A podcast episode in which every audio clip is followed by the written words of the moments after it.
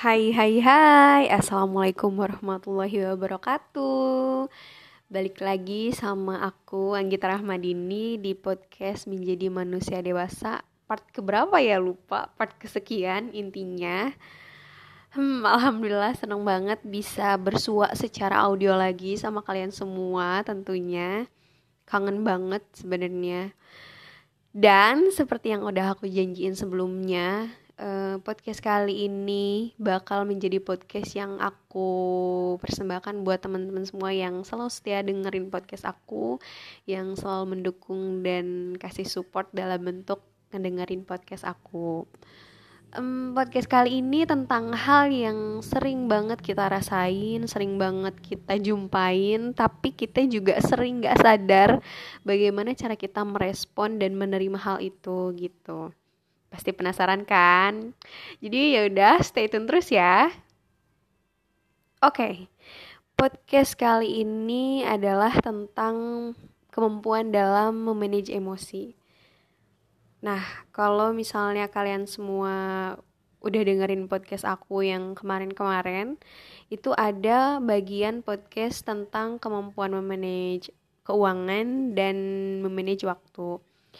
Nah, kemampuan seseorang sehingga orang itu dikatakan dewasa, salah satunya adalah mereka mempunyai kemampuan basic, yaitu 3 kemampuan dasar. Yang pertama ada kemampuan dalam memanage emosi, kemampuan dalam memanage keuangan, dan memanage waktu. Nah, jadi seseorang itu dikatakan dewasa ketika minimal orang tersebut sudah mempunyai kemampuan dalam hal 3 hal tersebut gitu. Dan pastinya setiap orang juga punya caranya masing-masing dalam mengendalikan emosi, dalam memanage emosi, bagaimana dia akan menerima dan merespon sesuatu yang datang dalam kehidupannya. Kali ini kita bakal kasih sudut pandang menurut kita sendiri, gimana sih caranya kita buat memanage emosi kita gitu. Tapi sebelum ini kita juga sempet cari-cari dan ya intinya research lah ya tentang sumber-sumber yang sekiranya tuh mirip sama apa yang selalu kita lakuin gitu. So langsung aja ke tips yang pertama atau cara yang pertama yang kita lakuin adalah meningkatkan kuantitas dan kualitas spiritual. Sebenarnya kemampuan atau cara yang pertama ini pastinya udah banyak dilakuin sama semua orang, tapi seringkali kita itu hanya berfokus pada satu sisi aja, yaitu sisi kuantitas gitu. Sedangkan sisi kualitasnya kurang diperhatikan. Padahal ya yang namanya mau meningkatkan sesuatu pasti kan dilihat dari 2 hal, yaitu kuantitas dan juga kualitas gitu. Jadi ini misalnya kalau misalnya aku yang muslim ya, itu kan biasanya selain sholat wajib ya yang 5 waktu, itu boleh juga teman-teman yang muslim meningkatkan kuantitas dan kualitas spiritual, kualitas ibadahnya, misalnya ngelakuin ibadah-ibadah yang sifatnya sunnah gitu, atau ibadah-ibadah yang emang bisa meningkatkan keimanan dan kedekatan kita lah sama pencipta gitu. Itu adalah tips yang pertama. Nah, tips yang pertama ini emang ngaruhnya atau impactnya tuh se-impactful itu gitu di antara tips-tips yang lain.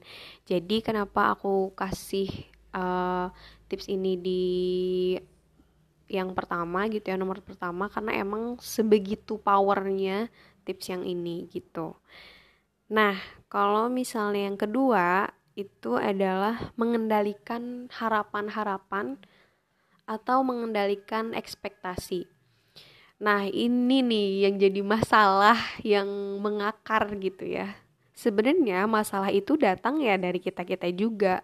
Salah satunya adalah ketika kita punya harapan atau ekspektasi terhadap sesuatu yang tinggi gitu. Padahal bisa aja sebenarnya kita punya ekspektasi yang rendah atau yang biasa-biasa aja.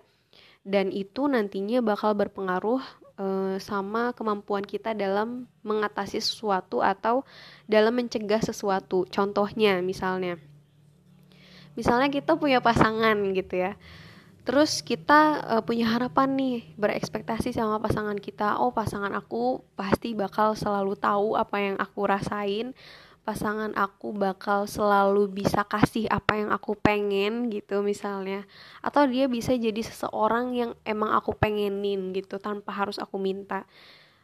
Padahal kenyataannya adalah sudah jelas gitu, setiap orang dilahirkan dengan pola pikir yang berbeda, dengan karakter yang berbeda. Jadi kita gak bisa punya ekspektasi terhadap seseorang bahwa orang itu bakal memperlakukan kita sesuai dengan apa yang kita inginkan. Itu gak bisa gitu. Nah itu salah satunya. Ketika kita mempunyai ekspektasi yang rendah terhadap seseorang, misalnya kita menanggapi sesuatu atau memikirkan sesuatu pada porsinya gitu ya. Contohnya misalnya kita ikut lomba, terus kita nggak punya ekspektasi yang tinggi, misalnya ekspektasinya biasa-biasa aja misalnya, karena kita mempertimbangkan contohnya misalnya oh karena yang ikut lombanya udah wow banget gitu kan pesertanya, ya udah deh kalau misalnya menang ya syukur, tapi kalau nggak juga nggak apa-apa, hitung-hitung pengalaman gitu. Nah, ketika nanti kita emang ternyata nggak menang, misalnya di lomba itu rasa sakitnya tuh nggak akan sesakit ketika kita punya ekspektasi yang tinggi, kita bakal menang, tahu-taunya ternyata emang kita nggak menang. Nah, itu pasti kecewanya jauh lebih sih daripada biasanya. Nah, itu contoh dari harapan-harapan yang nantinya tuh bakal bikin kita sedih sendiri gitu. Jadi tips yang kedua adalah mengendalikan harapan atau ekspektasi kita. Biasa aja gitu ekspektasinya, gak usah terlalu tinggi ataupun gak usah rendah-rendah banget gitu. Itu yang kedua. Nah, tips yang berikutnya, yang ketiga adalah bagaimana kita bisa mengendalikan atau mengontrol persepsi dan juga interpretasi. Persepsi di sini contohnya gini. Ketika kita, misalnya setiap orang kan gak mau ya ada masalah dalam hidupnya. Siapa sih yang mau dapat masalah gitu kan, gak mau lah. Pasti pengennya hidupnya tuh ya tenang-tenang aja gitu. Atau kalau bisa ya udah misalnya aku pengen ini langsung dapet apa yang dipengenin gitu kan. Pasti semuanya pengen kayak gitu. Gak ada satu orang pun manusia yang pengen hidupnya tuh dipenuhi dengan masalah gitu. Walaupun pada akhirnya masalah itu membuat dia lebih dewasa. Nah, mengontrol interpretasi dan persepsi di sini adalah ketika ada masalah, terus misalnya kita punya persepsi terhadap masalah itu, misalnya persepsi atau interpretasi kita negatif misalnya. Misalnya kita pengen punya mobil misalnya, tapi ternyata justru sebelum kita mendapatkan mobil itu banyak masalah yang terjadi, yang akhirnya ngebuat kita nggak bisa punya mobil misalnya. Nah, kalau misalnya kita memandang hal tersebut atau masalah tersebut dari sudut pandang atau persepsi yang positif, pasti kita mikirnya gini, oh iya mungkin aku gak bisa punya mobil karena emang seharusnya aku lebih persiapin lagi, karena aku harus survive dulu dari segi finansial, atau pokoknya aku harus mencapai titik financial freedom dulu deh gitu, baru aku bisa mutusin aku bakal berinvestasi di mana gitu, apakah properti, apakah investasi apa misalnya gitu. Nah, hal-hal seperti itu kalau misalnya kita memandang masalah mobil itu positif gitu ya, pasti kan kita jadi lebih mempersiapkan lagi kan gitu. Terus juga kita bisa lebih memprioritaskan hal-hal yang emang seharusnya kita prioritasin. Beda halnya ketika kita mandang masalah mobil tersebut, kita gak bisa beli mobil gitu ya, dari sudut pandang negatif gitu.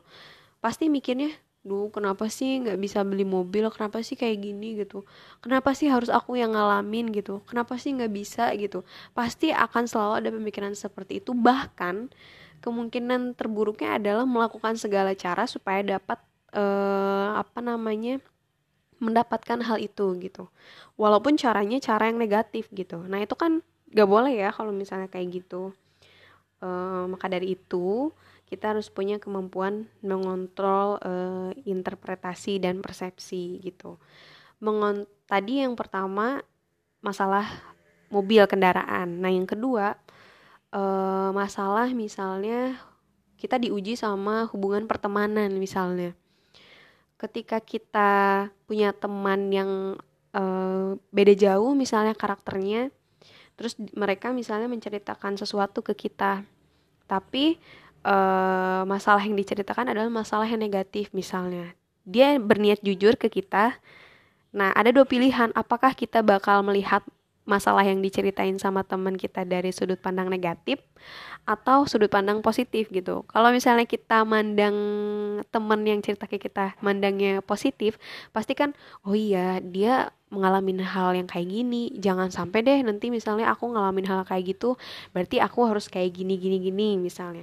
Tapi kalau misalnya kita mandang curhatan teman dari sudut pandang negatif, pasti ih kok dia dipikir-pikir curhatnya negatif mulu ya, apa harus aku jauhin aja gitu ya, pasti kayak gitu kok dia curhatnya kayak gitu terus sih, nggak tahu apa aku ada masalah gitu. Nah kita bisa memilih bagaimana kita akan memberikan persepsi kita terhadap orang lain, terhadap suatu masalah yang datang ke kita gitu. Tadi yang pertama meningkatkan kuantitas dan kualitas spiritual. Yang kedua mengendalikan harapan atau ekspektasi. Yang ketiga mengontrol interpretasi dan persepsi terhadap sesuatu, mau itu masalah ataupun hal lain. Nah, yang terakhir, yang keempat ini adalah implementasi dari tiga kemampuan tadi, yaitu mengendalikan perilaku. Setelah kita punya kemampuan memanage emosi karena kita udah melakukan proses meningkatkan kuantitas dan kualitas spiritual, kita juga udah bisa mengendalikan harapan atau ekspektasi, kita juga udah bisa mengontrol interpretasi dan persepsi. Nah, kemampuan keempat ini atau manajerial keempat ini tercermin dalam kemampuan kita mengendalikan perilaku kita. Ketika kita udah berhasil mengendalikan harapan, ekspektasi, interpretasi, persepsi gitu ya, ketika mendapat masalah kita bisa lebih mengendalikan diri kita gitu. Yang perlu diingat adalah jangan sampai gitu suatu masalah yang kita terlalu pikirkan dengan berat itu membuat kita terlarut dalam emosi gitu, yang pada akhirnya juga akan menimbulkan penyesalan buat kita. Contohnya nih misalnya contohnya yang sering dialamin deh. Misalnya nih ada teman-teman yang punya pacar misalnya atau punya pasangan. Terus misalnya pasangan kita melakukan hal yang tidak kita sukai secara berulang-ulang gitu ya. Kalau misalnya kita nurutin emosi kita, pasti kan bawaannya ketika dia ngulang-ulang terus kan bawaannya marah gitu ya, marah terus ya udahlah gitu. Bodo amat dia mau kayak gimana gitu kan istilahnya. Tapi ketika teman-teman melakukan hal itu, ketika teman-teman marah juga ke dia, terus bersikap sama juga dengan dia, terus juga kalian emosinya misalnya menggebu-gebu gitu ya, itu pada akhirnya akan kalian sesalin gitu. Jadi jangan sampai itu terjadi, jangan sampai terlarut dalam emosi, jangan sampai kalian melakukan hal yang sifatnya singkat tapi kalian bakal menyesali itu dalam waktu yang panjang gitu, jangan sampai. Jadi itulah kenapa kita harus bisa lebih pemaaf, kita harus bisa lebih tenang, kita harus bisa lebih sabar ya karena itu gitu. Pastinya setiap orang gak mau dalam hidupnya tuh ada penyesalan kan, ya pengennya bahagia dengan apa yang menjadi pilihan gitu kan. Makanya yang namanya hidup itu kan adalah perjuangan. Kalau aku sih mandang hidup tuh sebagai perjuangan aku yang pastinya banyak banget rintangannya, mau yang kelihatan langsung sama mata aku ataupun yang gak aku duga-duga gitu. Jadi dalam menyikapinya pun kita harus pikirkan matang-matang gitu, mau itu ketika kita akan mengatakan sesuatu, memikirkan sesuatu, atau bertindak sesuatu gitu. Jangan sampai sesuatu yang kita lakukan dengan singkat, misalnya marah tuh kan sifatnya spontan ya, karena itu respon tubuh, respon pikiran kita. Ketika ada satu stimulus, rangsangan yang membuat kita marah misalnya, terus pada akhirnya kita mengeluarkan gejala emosi kita dalam bentuk apapun, dalam bentuk fisik maupun non fisik, dalam bentuk marah, sedih, terus kayak jantung berdebar-debar misalnya gitu ya kalau secara fisiknya. Yang pada akhirnya mengantarkan kita ke tahap perilaku, kita jadi marah-marah misalnya gitu ya. Itu kan spontan, kita marah-marah. Kalau misalnya kita marah kan spontan. Ketika kita gak bisa mengendalikan amarah kita, terus terlarut dalam emosi, pasti pas lagi marah kayak ya udah apapun yang pengen aku omongin, pokoknya karena aku lagi marah misalnya gitu ya. Pokoknya apapun yang aku pengen lakuin saat ini aku lakuin. Nah, percaya deh, itu pasti bakal disesali pada akhirnya. Itulah kenapa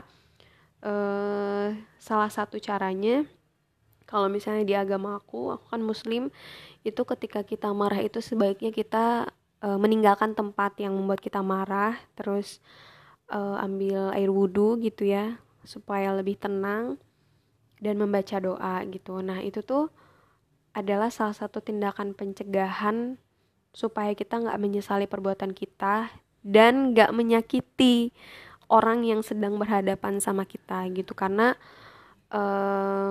kalau misalnya kita memperlakukan seseorang itu ya kita mikirnya kalau misalnya kita ada di posisi itu, kita mau gak sih diperlakukan seperti itu, atau kalau misalnya aku nih diperlakukan kayak gitu, kira-kira aku bakal sedih juga gak ya, atau kira-kira aku bakal kuat juga gak ya gitu. Oh, aku ternyata gak kuat nih kalau diperlakuin kayak gini, aku pengennya diperlakuin dengan baik misalnya. Otomatis kan kita, karena kita udah mengerti perasaan itu, ya seharusnya kita juga bisa mengimplementasikan hal tersebut kepada orang lain juga gitu.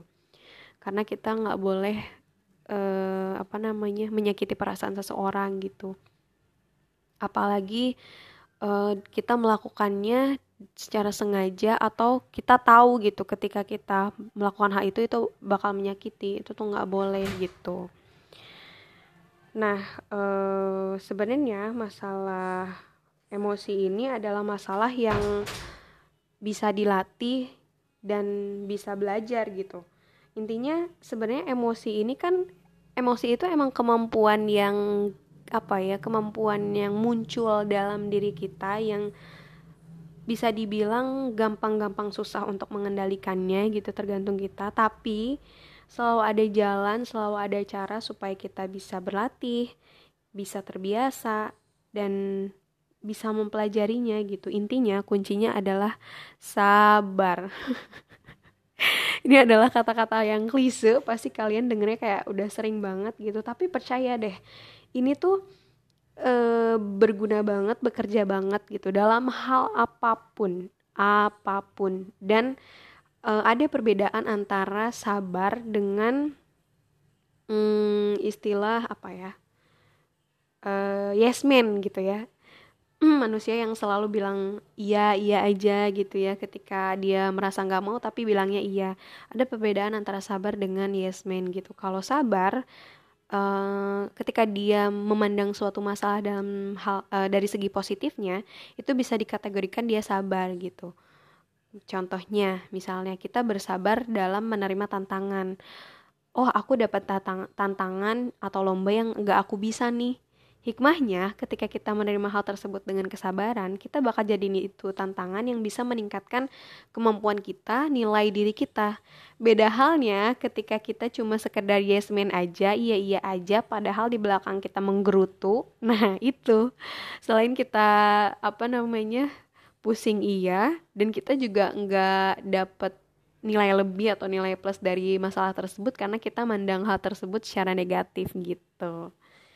So, segitu aja kemampuan manajemen emosi dari aku. Tips-tipsnya, yang pertama meningkatkan kuantitas dan kualitas spiritual, yang kedua mengendalikan harapan atau ekspektasi, karena sesuatu yang berlebihan itu pasti akan menimbulkan rasa sakit yang berlebihan juga. Yang ketiga adalah mengontrol interpretasi dan persepsi, yang terakhir adalah mengendalikan perilaku. Itu dia tips-tips dari aku, semoga membantu teman-teman semua dan semoga kita bisa menjadi pribadi yang lebih baik lagi setiap harinya dengan selalu memandang suatu masalah secara positif gitu. Untuk selanjutnya teman-teman bisa request pengen aku bikin podcast apa, bisa DM aku di @anggita_rahma_al_rashid atau bisa kirim email ke aku juga di anggita.r9a@gmail.com. See you. Wassalamualaikum warahmatullahi wabarakatuh.